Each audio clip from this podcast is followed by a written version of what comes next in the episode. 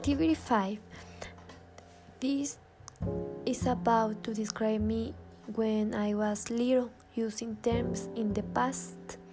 Uh, what was uh, paraphrase a bit fuzzy for me was in terms of the past since I had to research some words. Um, this activity helped me learning uh, describe myself and the past tenses and correct terms in past tenses.